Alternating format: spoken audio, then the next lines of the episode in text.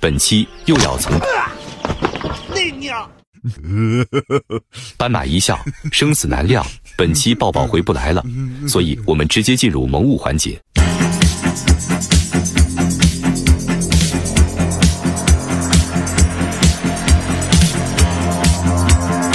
探听账号真相，破解流量密码。这里是账号侦探，用声音带你探寻流量账号背后的秘密。大家好，我是阿明，我是天天，我是老方同志。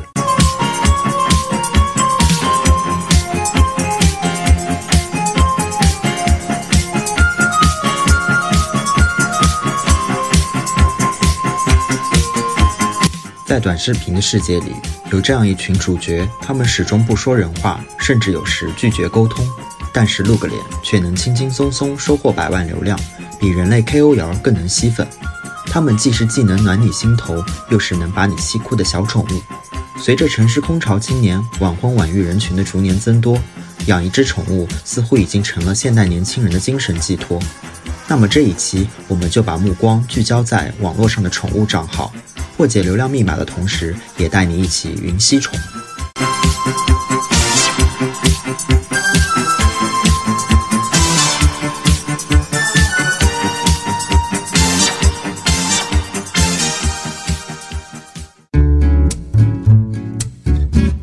实我们这个播客录制到现在，分析的各个平台的账号，他们的内容主体其实都是有关于人的。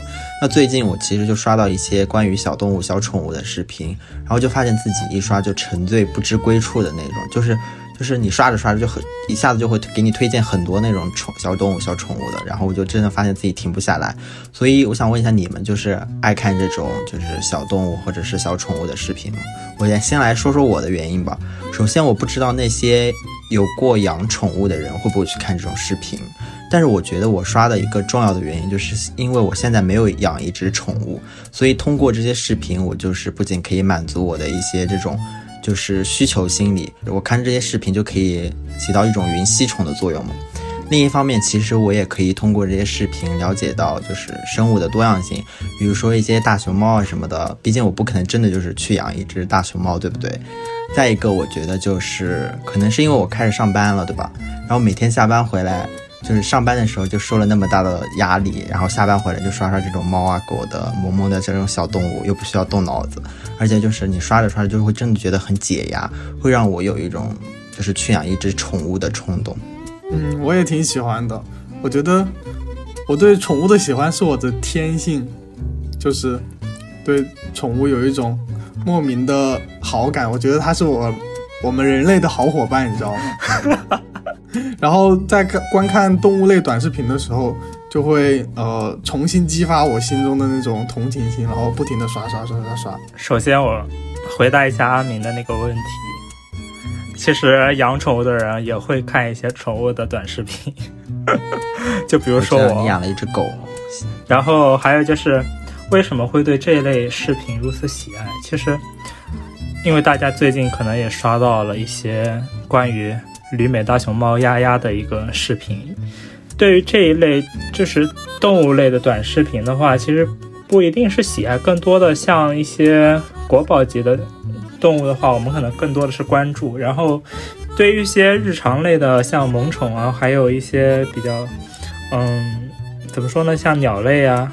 这些视频的话，可能我们更多看的是一是一个乐趣吧，然后看一看人家家里怎么养狗啊。就对我来说，我就看看人家家里怎么养狗，然后再对比一下我自己，发现我我养狗养的特别粗糙的那种，你知道吗？就感觉他们的他们养狗的那种生活是我比较向往的，然后但是我又没有他们那个条件，或者说他们那个精力去那样做，就是我会。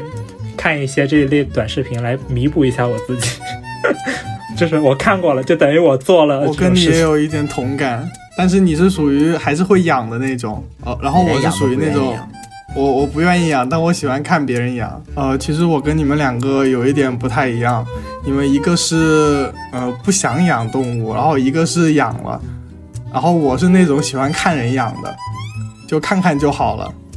比如说抖音上有一个博主叫做。呃，猫不理猫咖，他就经营了一个，嗯，猫咖，然后养了六十只猫咪，然后每只猫咪都有自己的特点，然后，呃，就他在视频里面说过，就是每天想给他们铲屎的那些铲屎官就排了六十多个。我觉得观看像这种动物类的短视频，就是特别能够缓解我的压力和疲劳，然后是我的一种消遣和放松的方式吧。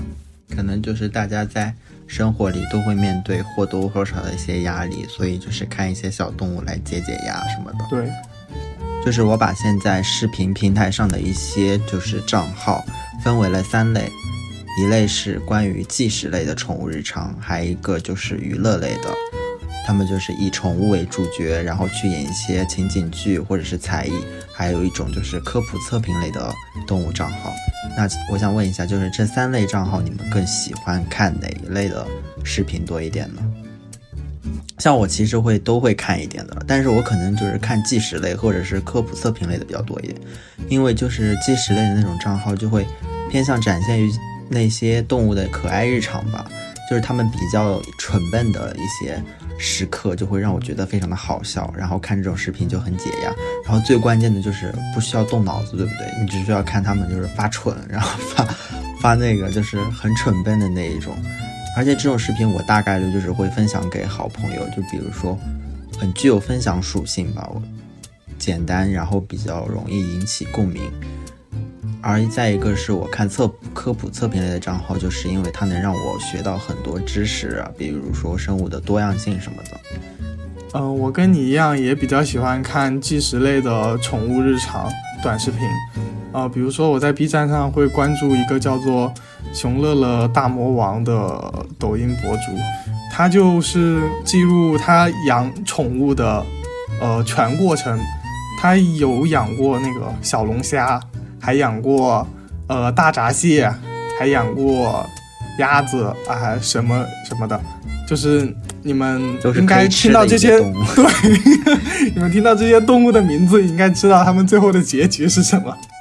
但是他们，但是他前期会就是把他们照料的特别的细心，把他们养的又肥又大什么的，就嗯，最后就是呃，小龙虾已经成，已经成长，已经完成了成长，然后起锅烧油。其实我觉得大家可能都看纪实类的宠物日常比较多吧，这类视频。呃，因为这类视频的话，说实话，我我一般看猫啊狗的，就是。不太会想从这一些视频里面汲取知识，你懂我意思吗？就是我不太希望你是一个比较理性的人。就是我汲取知识的话，我不一定要从宠物的视频里面汲取知识。我要是想汲取知识，我可能会找一些比较硬核的，或者说专业做科普的那种知识知识博主，我去看他们。但是我从宠物里面，我更多的是想得到一点。欢乐或者说喘息的空间，我并不想说，我晚上回家特别累的时候，我打开一个宠物视频，他还给我在那科普，就是我觉得会让我生活会很累，脑子就会很累。我可能不仅不会关注他，我还我还会说，哎，就这类视频的话，平常不是很会看，不是不是会看的那种类型。但是纪实类就不同了，我平常如果。没事的时候刷一刷这种小宠物啊，逗逗猫、逗逗狗的，我就会很开心。那既然大家都非常喜欢看纪实类的宠物的视频，你们有没有一些就是好的推荐，向我们大家推荐一下？啊，我给大家推荐一个吧，呃，就是抖音上面有一个叫做“和猫住”的账号，同时它也是一个线下的组织，呃。它是一个关于专门救助猫的，是吗？啊，对对对，它就是去救猫的。然后那里面的几个呃发起者吧，就自嘲自己是一个猫咪消防员。呃，他所他基本上大部分的视频都是讲，呃，他就是生活中还有他们工作的时候，就是救助一些流浪猫啊，还有一些处于危险中的猫。然后有一期真的是看得我特别的心疼。有三只猫咪被猫贩子给扔在了那个消防井里面，然后他们救援花了几个小时，然后钻到那里面。你想，那那空间那么狭小，真的自己都会有危险的，但是他们还是去了，还是去做了那件事情。然后还有一些猫猫是呃，就是被宠物弃被被主人弃养了吧，然后那些猫的性情就会变得特别的暴躁，就没有安全然后在救援的过程中，对，在救援的过程中，那些猫猫拒绝救援的。然后即使把它们救回去，带回那种救助站的话，它们也特别抗拒，不吃东西，还到处躲，还会挠人。呃，我记得有一期他的那个视频里面，就是就他做了一期视频，就是给一百只流浪猫拍证件照嘛。他们有一个自己的公众号，我还关注了，就是呃同名公众号，就是呃我们也可以去申请领养一些无家可归的流浪猫，他们都是打过疫苗的，嗯。还有一个让我感到特别温暖的，就是这个组织，它会给每个领养者，就会让他们宣读一份承诺书吧，有点像，有点像结婚誓词的那种，就是承诺会把猫咪当做自己的孩子或者是另一半一样对待，好好对待他们。其实和猫住这个视频看，就是这个账号看的话，还挺有感触的。因为我之前接触过一个救人的公益组织，叫红箭救援，不知道你们有没有听过？就是其实我觉得救救猫和救人其实都是差不多的，它救援是一件非常有意义的事情。然后这个组织能够就是免费的，然后将这件公益的事情做下去，就已经是非常厉害了。然后它那个猫咪的领养平台，我我也去看了一下。发现他那个领养条件还是挺严苛的，还有一层一层的审核流程之类的。我相信这个组织，包括这个账号，他是真心的想把猫或者说那些没有没有无家可归的猫和那些比较可怜的猫，给他们一个好的住处的。所以我觉得这个账号的话，本身它就是一件非常有意义的事情，它已经超脱了一个就是作为。宠物计时类账号的本身了，它已经就是上升到一个社会层面的价值了。我觉得这个账号做的真的非常不简单。那你有没有其他的一些纪实动物类的博主推荐我最近关注的一个宠物类、宠物日常类的吧，叫悠然是比熊悠悠。这个博主的话，对于他们他他家狗狗的一个精细的喂养程度，就超乎了我。认知就是他会给自己的小狗起一个名字，就跟他姓，比如他妈妈姓李，然后他就给狗狗起名叫李悠然。然后呢，他姥爷又给他起了一个比较接地气的名字，叫丁桂香。但是，但是这个博主真的是他对他家的狗狗非常友好。他会驱车七个小时六百公里，然后带他的狗狗去神农架，然后就就是因为他家狗狗非常喜欢雪，所以他就是不远千里去带它去旅游，带它去玩雪，找雪有雪的地方。然后他会，他如果去旅游的话，他会找那种可以接受狗狗入住的宾馆，就是。他会带他的狗狗去那些宾馆，然后他还会自带一些，比如说，嗯，除臭剂啊之类的。就是他说他在视频里面一直强调说，嗯，一定要在这些宾馆里把卫生打扫好，然后他才会才世界上才会有更多的宾馆接受宠物。就是我觉得他可能格局应该是比一般人要大一些吧。就他希望，他希望不仅仅是。呃，让他家的狗狗感到快乐。他希望的是人与狗狗能有一个比较和睦的一个关系，就是这一点让我还是非常感动。但而且他家的狗狗虽然是比熊，但是它真的很聪明。就比如说拿东西啊什么之类的都不在话下，就非常的就是可爱吧。是我见过比熊里面比较聪明的一只，所以我还是比较喜欢这个账号的。还有就是我之前关注过一个。很很古早的一个账号了，叫做香香软软的小泡芙，就是它啊，这个我听可能是对，可能是抖音上比较早，就是可能也是说说是最早也不为过吧，就是比较早火起来的一批萌宠类的账号。就这类账号的话，其实一开始就是因为精细化的喂养，还有给宠物精细化打扮啊这些而出名的。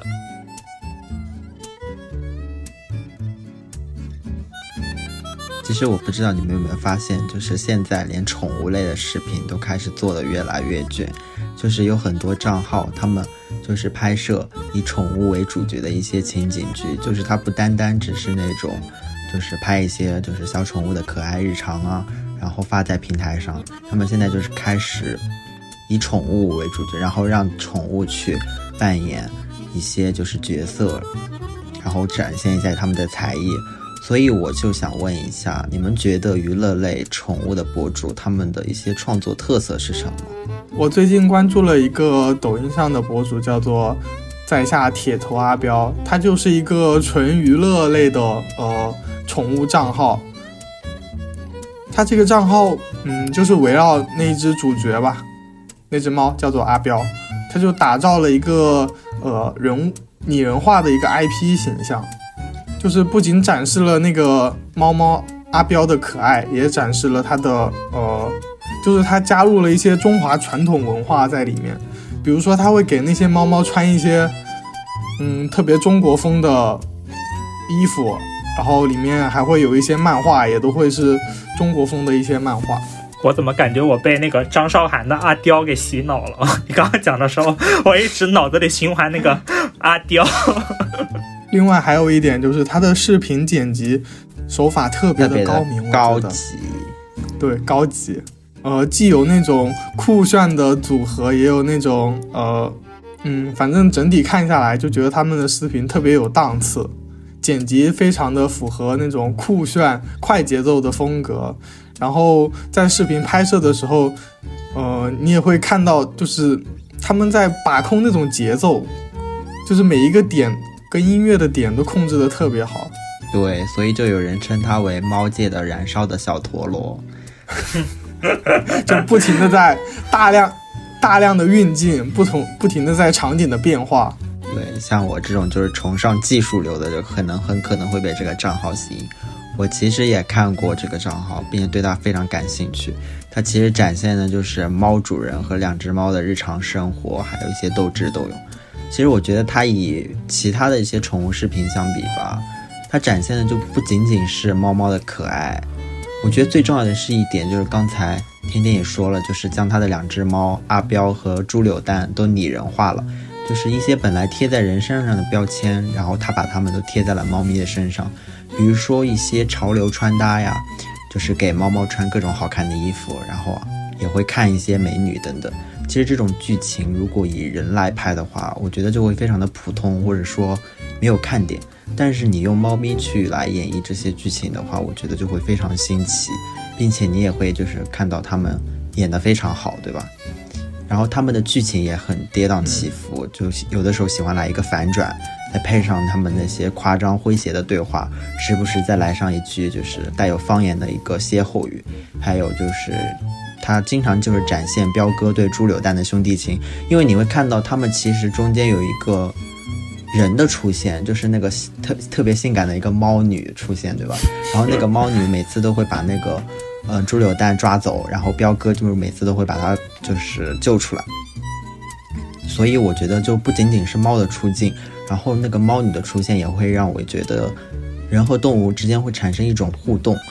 另外，我有观察过，其实他们 B 站的账号和抖音的账号做的是有些微的不同的。比如说，他们抖音的视频的封面就会稍稍微随便一点，就是比如说他们随便截一张，就是他们视频的一个一帧画面，然后作为封面。但是他们 B 站上的一些视频封面就会配上一些非常有趣的文字贴图啊，像什么“我看透你了呀”“我摊牌了”，就是这种非常具有拟人拟人化的那种属性吧。哦，我觉得还有一个点就是。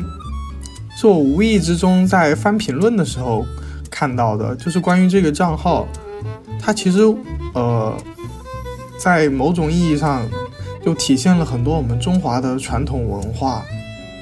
就比如说，还有还展示了一些中华武术，其实看的时候也能感觉到它的节奏特别快，然后就那种哼哼哈嘿的那种感觉。然后看到 突然来这么一段。然后看到那条评论，我就突然察觉到了，好像真的有那种中华文化在里面。中华小猫咪。对，其实看那个娱乐娱乐类的那个宠物宠物视频的话，评论我觉得是必看的。有时候评论就比视频还要好笑。评论区就是觉得他们就是百般武艺，评论区个个都出人才，你知道吗？全是人才。当我看到那条评论之后，说他还展现了中华传统文化，还有中华武术的时候，我觉得一下子就给他们视频高加了个一百二十分。突然一下就高级了，价值观上升了。老方同志，你有没有看过一些什么娱乐类的账号？你应该大讲特讲。我看过一些娱乐类的账号吧，但是我就讲两个吧。就是我先来分析一个爆款，不是爆款，就是我先浅浅分析一下吧。呃，因为我之前听老师的推荐看过一本书，叫做《爆款小红书》。然后呢，我我在这一次就是准备节目的时候，我突然看到一个账号，名字叫“料理猫王”。这个这个视频，我觉得它的风格很简单的，就是用小猫爪子，然后 代替真人出镜来做菜嘛，然后就有一点点趣味性。就是，但是这个是这个账号，然后就会引来就是很多的模仿，就是因为他这个视频火了嘛。因为之前就从未有人就是用猫来做菜嘛，就两个猫爪子出镜，人不出镜，一般都是说什么什么某大厨来教你做菜之类的。就是他这个视频就不说话，然后就用小猫爪子来，就拿刀呀切菜之类的。后来一时间我搜了一下，除了料理猫王。什么料理狗王啊，料理鼠王啊，这一系列账号就全都有了，你知道吗？之后我就回想起当时那本书，就是爆款小红书里面说了一句话，叫做“爆款都是重复的”。确实，但就就是看起来，他他的意思就是说，如果你想要做一个爆款，不要你自己去创造爆款，而是要去模仿爆款，你你才能做出爆款。就其实这句话在我们看来。如果让我们来说，我们可能会说这样会导致同质化特别严重。但是你要是让一个 就是想快速起号的人来说的话，就是说，嗯，可能这是一个非常好的方式。就去看这本书吧。对，就是一个特别好的方式。就我很推荐大家看一下这个爆款小红书这本书，然后。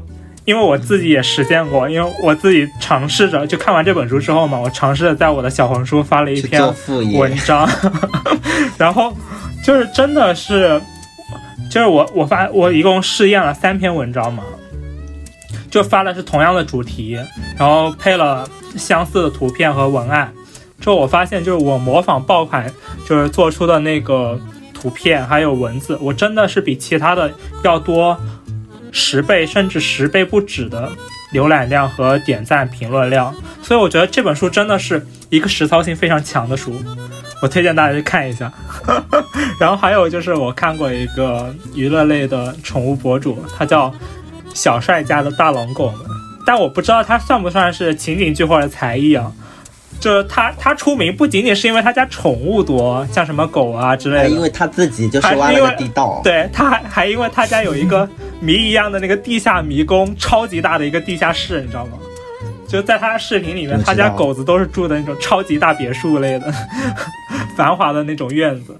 就是刚刚天天也说了，嗯，就是说评论很有趣嘛，然后我就在这个他的视频底下挖了两条评论。然后他第一条评论是这么说的：千年以后，考古学家看着这座满是机械设备的皇陵，陷入了沉思。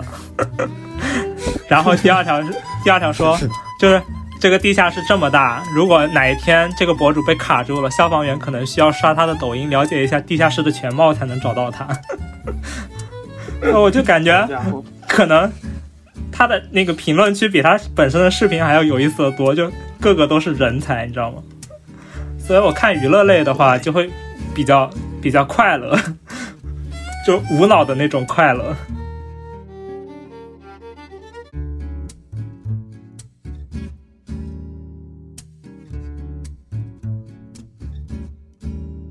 其实我们刚才讲了很多关于纪实类和娱乐类的宠物账号，但是有一类账号我觉得非常的特殊，就是科普测评类。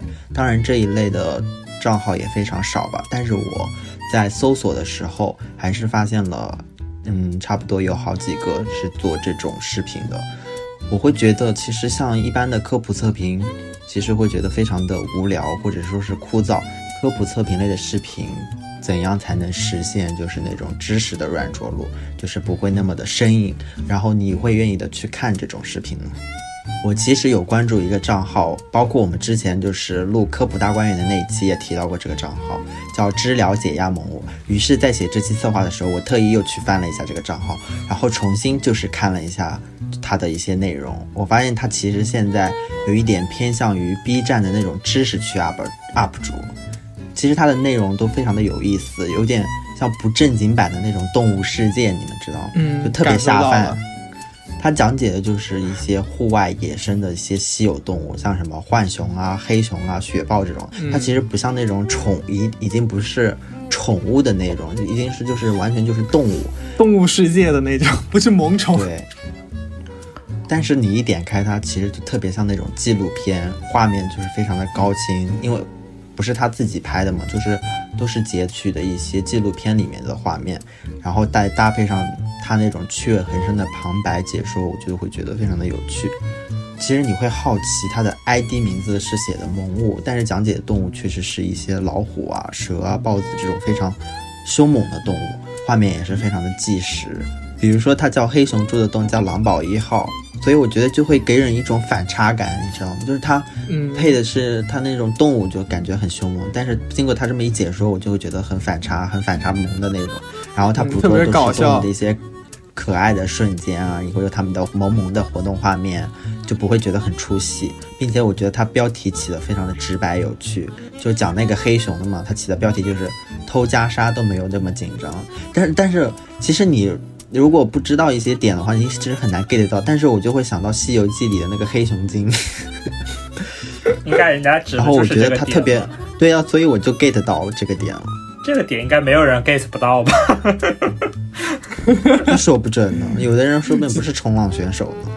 像有的人就不会，不是冲浪选手的话，就 get 不到他那个蹭互联网的热点。他讲黑猩猩教育子女，他管这个叫亲亲日常。哦，那那可能真的有人那个 get 不到。看来我们三个都是看过的。他肯定看过，我没有看过，听你们讲过。然后他还会讲土拨鼠的尖叫。其实你会发现他的视频特别偏向无厘头，但是我觉得他做的最好的一点就是让我们把目光从光怪陆离的辽阔的世界聚焦到了渺小的动物身上，透露出来的是那种动物与自然的关系，然后顺带也开阔了我们的眼界。其实刚刚在一开头的时候，我已经明确的提出了自己的观点，就是我不喜欢看萌宠类。科普测评的视频，你喜欢看有知识的、有营养的，对不对？不，我都说了，我看萌宠，我喜欢看这种搞笑的、愉悦的那种视频。我看知识，我可能会找那种比较硬核的。但是我我我真的发现有一个有一个那个就是账号嘛，我在刷的时候无意刷到了，叫爱宝家，就是因为它吸引我的不是他这个账号的内容，而是他这个名字。我不知道他这个名字是在那个娱乐圈的 娱乐圈的瓜出来之前起的，还是出来之后起的？就是我第一第一就是第一反应就是那个爱宝爱宝爱宝爱宝爱宝爱宝，你们应该懂我那个意思吧？就是那那瓜你们应该都吃过吧？懂，就是，就是我不知道他这个名字到底是故意蹭那个热点，还是说在热点出来之前他就叫爱宝家？但是我觉得这个热点蹭的就是。非常好，非常有意思，就是让我非常想点进去。然后他就是，那不一定人家是蹭的呢。对，不一定是蹭的，但是说他肯定也吃到了这个热点的红利，我感觉。就是你不提我都不知道那个典故。就是爱宝家嘛，然后我就第一反应就是爱宝爱宝爱宝爱宝。然后就是他也是，其实他的视频内容就一般般嘛，就是。可能讲的就是，那你觉得它有什么可以改进之处呢？猫咪行，它讲的就是猫咪行为的一些背后的含义啊，或者说猫粮怎么选之类的。嗯，那你觉得为什么不吸引你呢？不吸引我，可能大家做的都千篇一律。因为你没有养猫。也不是说没有养猫，其实我之前会会看一些云吸猫之类的视，就视频。可能可能他的那种。他就主要以自我讲述为主嘛，但是我不太爱听。就还有就是，嗯，还有一个比较相似的账号，对，还有一个比较相似的账号嘛，叫叫那个什么喵懂百科，我不知道你们有没有看过。对啊，这个账号叫喵懂百科嘛，然后它其实也让我联想到一个，就是你们有没有看过百度百科的视频？就是一开头会有那个秒懂百科，世界如此简单。就是这个喵懂百科就有点像，你知道吧？我不知道是不是，不知道是不是人家故意蹭，还是说人家本来就起了这个名字啊？这咱也不敢说，咱也不敢问。你怎么你怎么连说了两个，就是不知道蹭不蹭的账号？就是这类视频，虽然说不知道人家蹭不蹭，但是确实会引起一定的关注啊，对不对？嗯，给你留下了一个听这个名字就是其实就能知道他是干什么的呀。蹭嘛，爆款小红书说了就是要蹭。但是我个人感觉这个喵懂百科啊，它广告略多。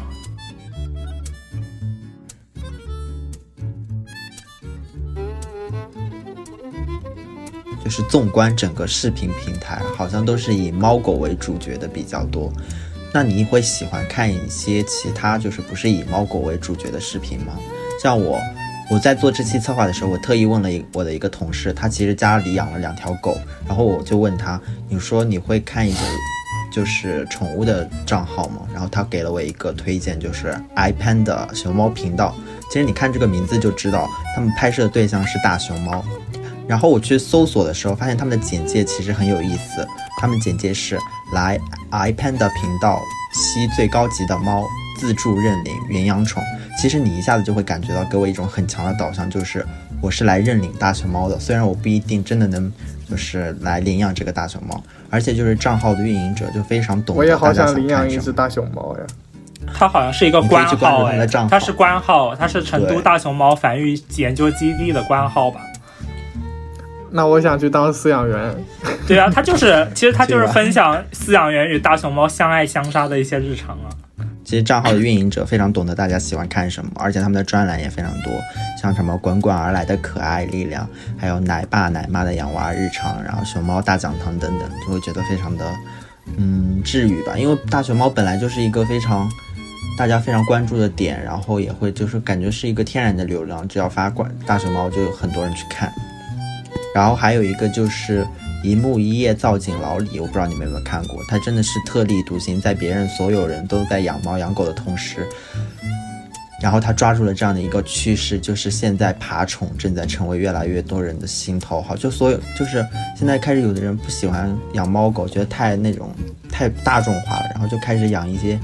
就是新奇怪那种爬虫，然后我就不愿意接受的那种，像蛇啊，然后什么小壁虎这种，这种非常感觉现实里非常恐怖。还有蜥蜴，但是，对，他就是给他的那些壁虎们起了非常好听的名字，什么皮卡丘啊、小火龙啊。他最初就是靠发那他的那个手工，就是也就是壁虎，然后蜕皮的视频火起来的。然后我发现就是非常惊奇的一点，就是在现实生活中，我觉得非常恐怖的。动物，然后在他视频里就会显得非常可爱。就是，你知道他有一期发了一个蜘蛛，我居然看那个蜘蛛觉得非常的眉清目秀。可能这就是你那个小众的一个小爱好吧？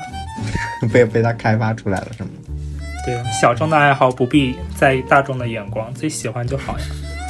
就是有很多的这种，比如说有人喜欢蛇呀，有人喜欢蜥蜴啊这种的，可能大家普通人不太理解，但是。这有什么关系呢？就喜欢就好呀，喜欢自己就去养呀。我除了看那种猫啊狗的视频，我其实还会看，呃，另一种宠物的视频，就是蛇啊，蛇啊，猪啊。哦，对，猪的我也看过一个，我从来没有看到过猪的。我觉得养香猪的应该人会非常多呀，为什么好久都没有刷到过？对啊，西班牙小香猪嘛。我想我想说的是另一个账号，就是小红书上有一个，嗯，龙猫阿呆的账号，就是龙猫啊，好吧，这好像跟猫又有点关系，但是它是属于龙猫，就是那个博主是会跟。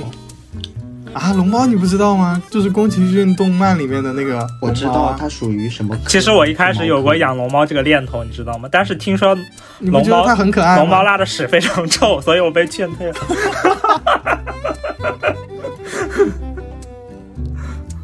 他就是养了一只特别可爱的呃小龙猫，天天给它打扮的漂漂亮亮的。那个博主是个女生嘛，然后嗯也会。呃，其实他的视频主要就是一个动物吃播，就是那个龙猫什么都吃，疯狂的吃，拉的屎还特别臭。你闻过？你怎么知道？听我说的，博主说的嘛。我还真不知道他拉的屎很臭。对啊，因为我之前想养龙猫嘛，然后我就搜了很多关于龙猫的这个攻略之类的，就。就是很多条，比如说他很懒，他很嗜睡，这些我都能接受。直到他他们说他拉屎非常臭的时候，我就果断放弃了这个养龙猫的想法。一看老方同志就不是一个合格的铲屎官，我跟你讲。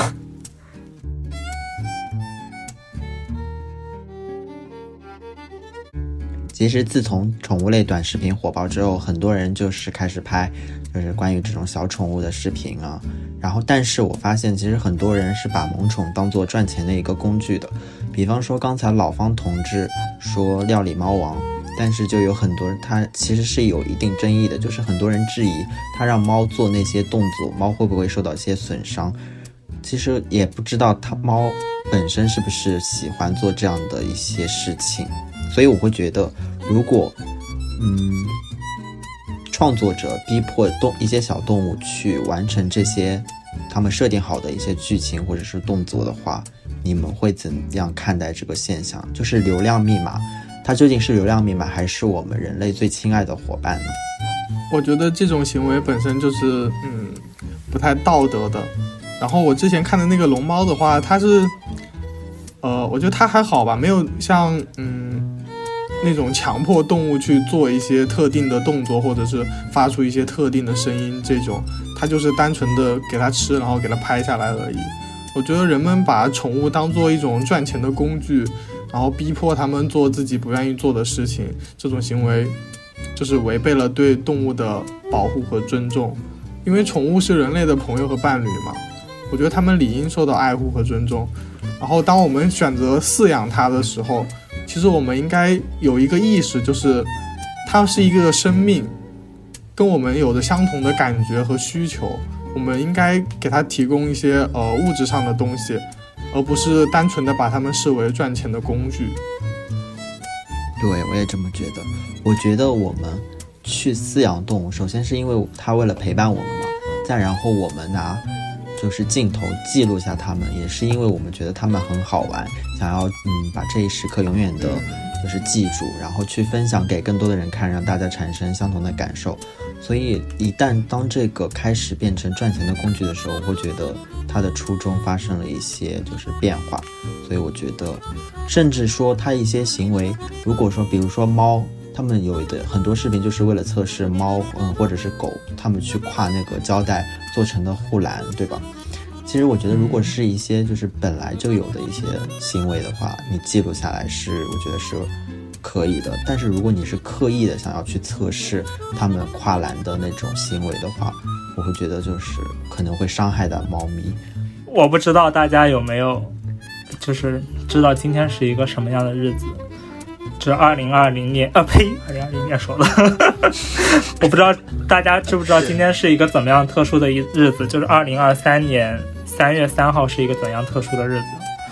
它其实是世界第十届野生动植物日，就是在这个在今天吧，就在刚刚刚下午，刚刚看了一个一方见地发出来的视频，它就是也在讲这个日子。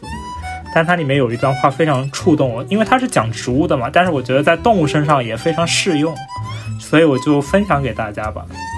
他说，对于植物，我们可我们可以轻而易举地取走它们的性命，它们不会流血，这让我们觉得它们似乎不会伤痛。但是不要忘了，它们也是从无到有，从一粒种子到开花结果。也需要经历磨难，面对无常，他们的活着也不是轻而易举的，他们的成就也来之不易。当然，知识的维度是有限的，你愿意相信他们是什么，他们就是什么。他们没有知觉，也不会感觉到伤痛的重要。伤痛，然后就是说，当你认为自己无所不知、无所不惧的时候，他们的一切都会由你来决定。就是他可能会觉得，你面对这些事物的时候。你的能力确实可以主宰他们的命运，但是你要知道，他们也是生存在这个星球上的一份子。在你替这些动物或者植物做决定的同时，你也要考虑到他们的感受，不能以人的主宰的视角来面对一切。所以，我觉得可能大家还是在拍这些视频的时候，从一个善待动植物的角度去出发，去。善待这些动物或者植物。嗯，果然是听君一席话，如听一席话。